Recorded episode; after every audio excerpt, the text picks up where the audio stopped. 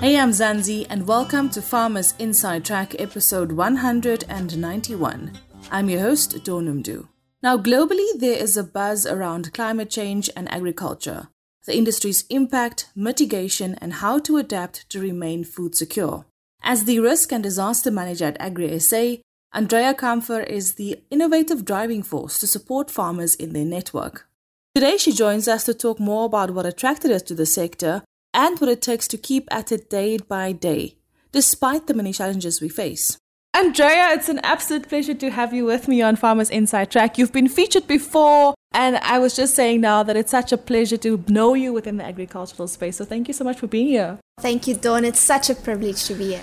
You have spoken to us about risk and disaster management within the agricultural space, specifically as the manager for risk disaster management at Agri SA. How did you get into the agricultural space? I come from a very small farm town in Northwest. I grew up there. My sense for environmental justice started at a very early age where I saw like sewage were running in the street. And you know, with small farm towns, municipal services are always lacking behind. So that part within me, that environmental justice, just came out from a very young age. And then sitting Sundays in church praying for rain was such a big reality. So, yeah, I'm an attorney from profession. I did my LLB at Northwest University, and then I decided to embark on an LLM, a Master's in Environmental Law and Governance. I also were a corporate commercial attorney for about four years in Sandton, living the whole Sandton lawyer life. And then I sat one day and I said to myself, well, listen, you have your degree in environmental law and governance. You also, with my thesis in my master's degree, I focused on climate adaptation in the agricultural sector and I specifically compared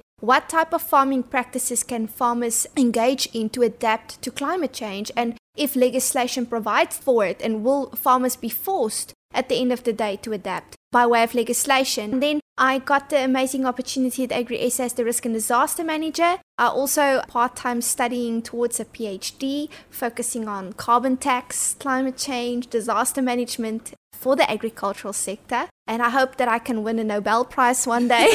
so, a lot of ambition on that, but nonetheless, I just want to finish it. But very happy to be part of the agri team and just like living my passion, my purpose. I think you're literally glowing talking about what you do, Andrea. It's so great to see a woman in the sector flourishing so much. What has been some of, you know, your challenges working in the space? People look at you and think, oh, does she really know what she's talking about sometimes? Or do you go there and just claim your space and take up space wherever you go? Well, I think it's a little bit of both. I think when I started off as an attorney, I was a litigation attorney. So you have to think of your feet. I was placed in situations where I had to uh, think of a solution just right away. And I think that helped me with my profession currently is since I didn't know anything about disasters, what happened in 2020, I started my career at Agri SA as a risk and disaster manager, making a 360 career move change from law of being a practicing an attorney. And then the biggest disaster hit our world in March, and that was COVID. And then all of a sudden, I had to be, I was standing central in managing the whole disaster within the whole team, but within agriculture, and had to learn very quickly how disaster management work and the agricultural sector. So that was quite challenging. And I think that was a lot of character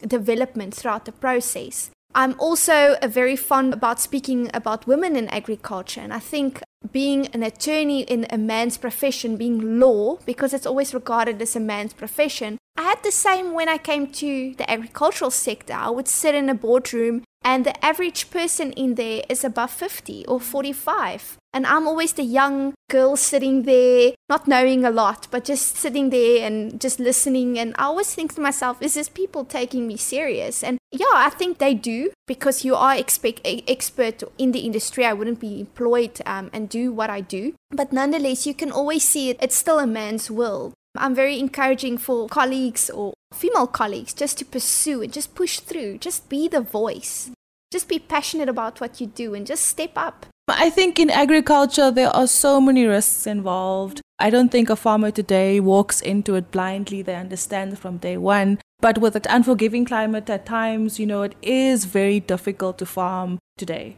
What would you say are farmers' biggest challenges that they face day to day in the climate that we're working in and living in? Yeah, I think it's diverse. To farm is a risky enterprise. Farmers farm because they have the heart for it. At the end of the day, it's like becoming a preacher or a teacher. It's a calling at the end of the day. Nobody can just walk in and make a success.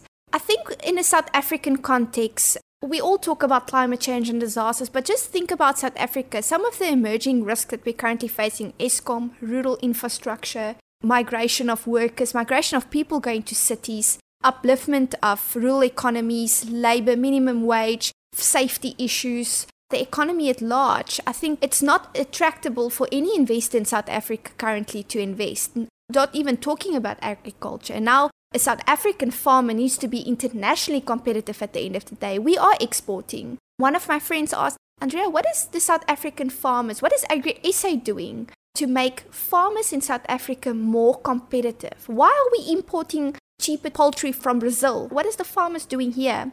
And it made me think. And isn't that the end of the day what you have to do is being in this environment is think innovation. What are we doing? Where are we going? Just getting back to the risk, I think it's a risky enterprise. And just to talk about climate change and disasters, which are my speciality, is how are farmers adapting? There is already commercial farmers, I must honestly say, that's going regenerative. They have a good carbon footprint. They're doing what they can. They're sustainable. And then you get other farmers that's more conventional. But at this stage, I think farmers take what they can within their means because we are not subsidized by the government to make this, this massive change. Everybody say you have to adapt, you have to change crops. Nobody has the money for that. Insurance is very expensive. So you have to look into your own farming practices. What can you do to adapt? There's a saying from Gandhi that says, um, be the change you wish to see in this world. And I think with, with farming is be a thought leader, be innovative, be cognizant of what's happening around you. Don't be too traditional and then limit your risks at the end of the day. I think that's definitely the motto that some farmers do face, but others need to still incorporate into their businesses and into their practice day to day. Talk to us about how farmers can start to rethink the way they run and operate their businesses, not just from a more climate smart or precision farming aspect, but more around their business and business development for the future. What should farmers be thinking about in terms of future focused agricultural practices? And maybe if you can break it down practically, like if I'm a farmer, I'm operating, I might not be doing as well as I would like to be, but I can see myself growing towards a specific space. What are the practical steps or things I can put in place today that will impact and grow my business faster?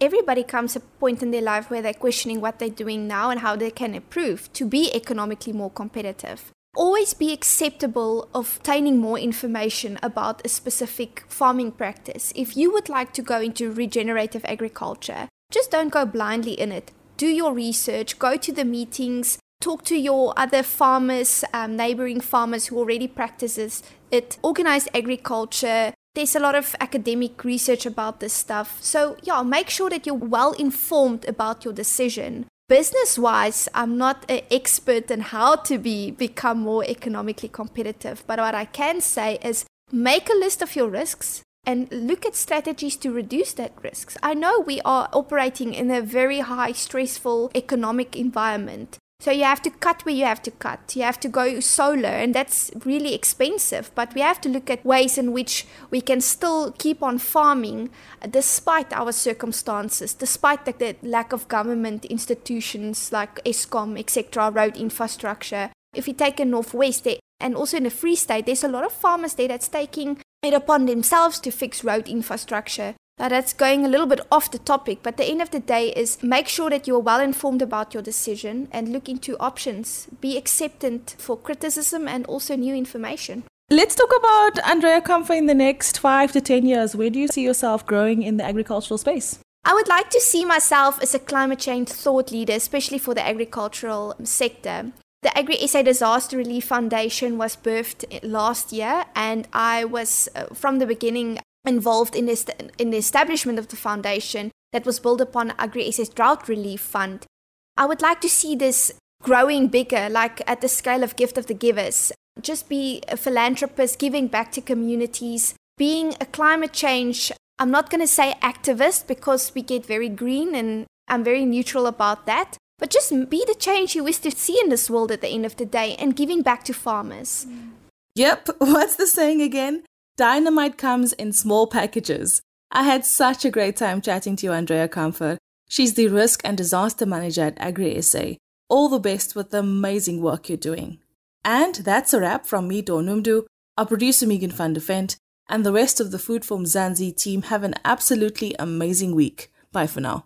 Life in South Africa can be a lot. I mean, scroll through Twitter for a minute and tell me I'm wrong. Thank God for South Africans, though, right? We're inspiring, and even on the bad days, we fight back with a smile. That's why I love Food for Mzansi so much. They're not ashamed to celebrate the ordinary unsung heroes who work every day to put food on our nation's tables. Go to foodformzansi.co.za and never miss an inspiring story.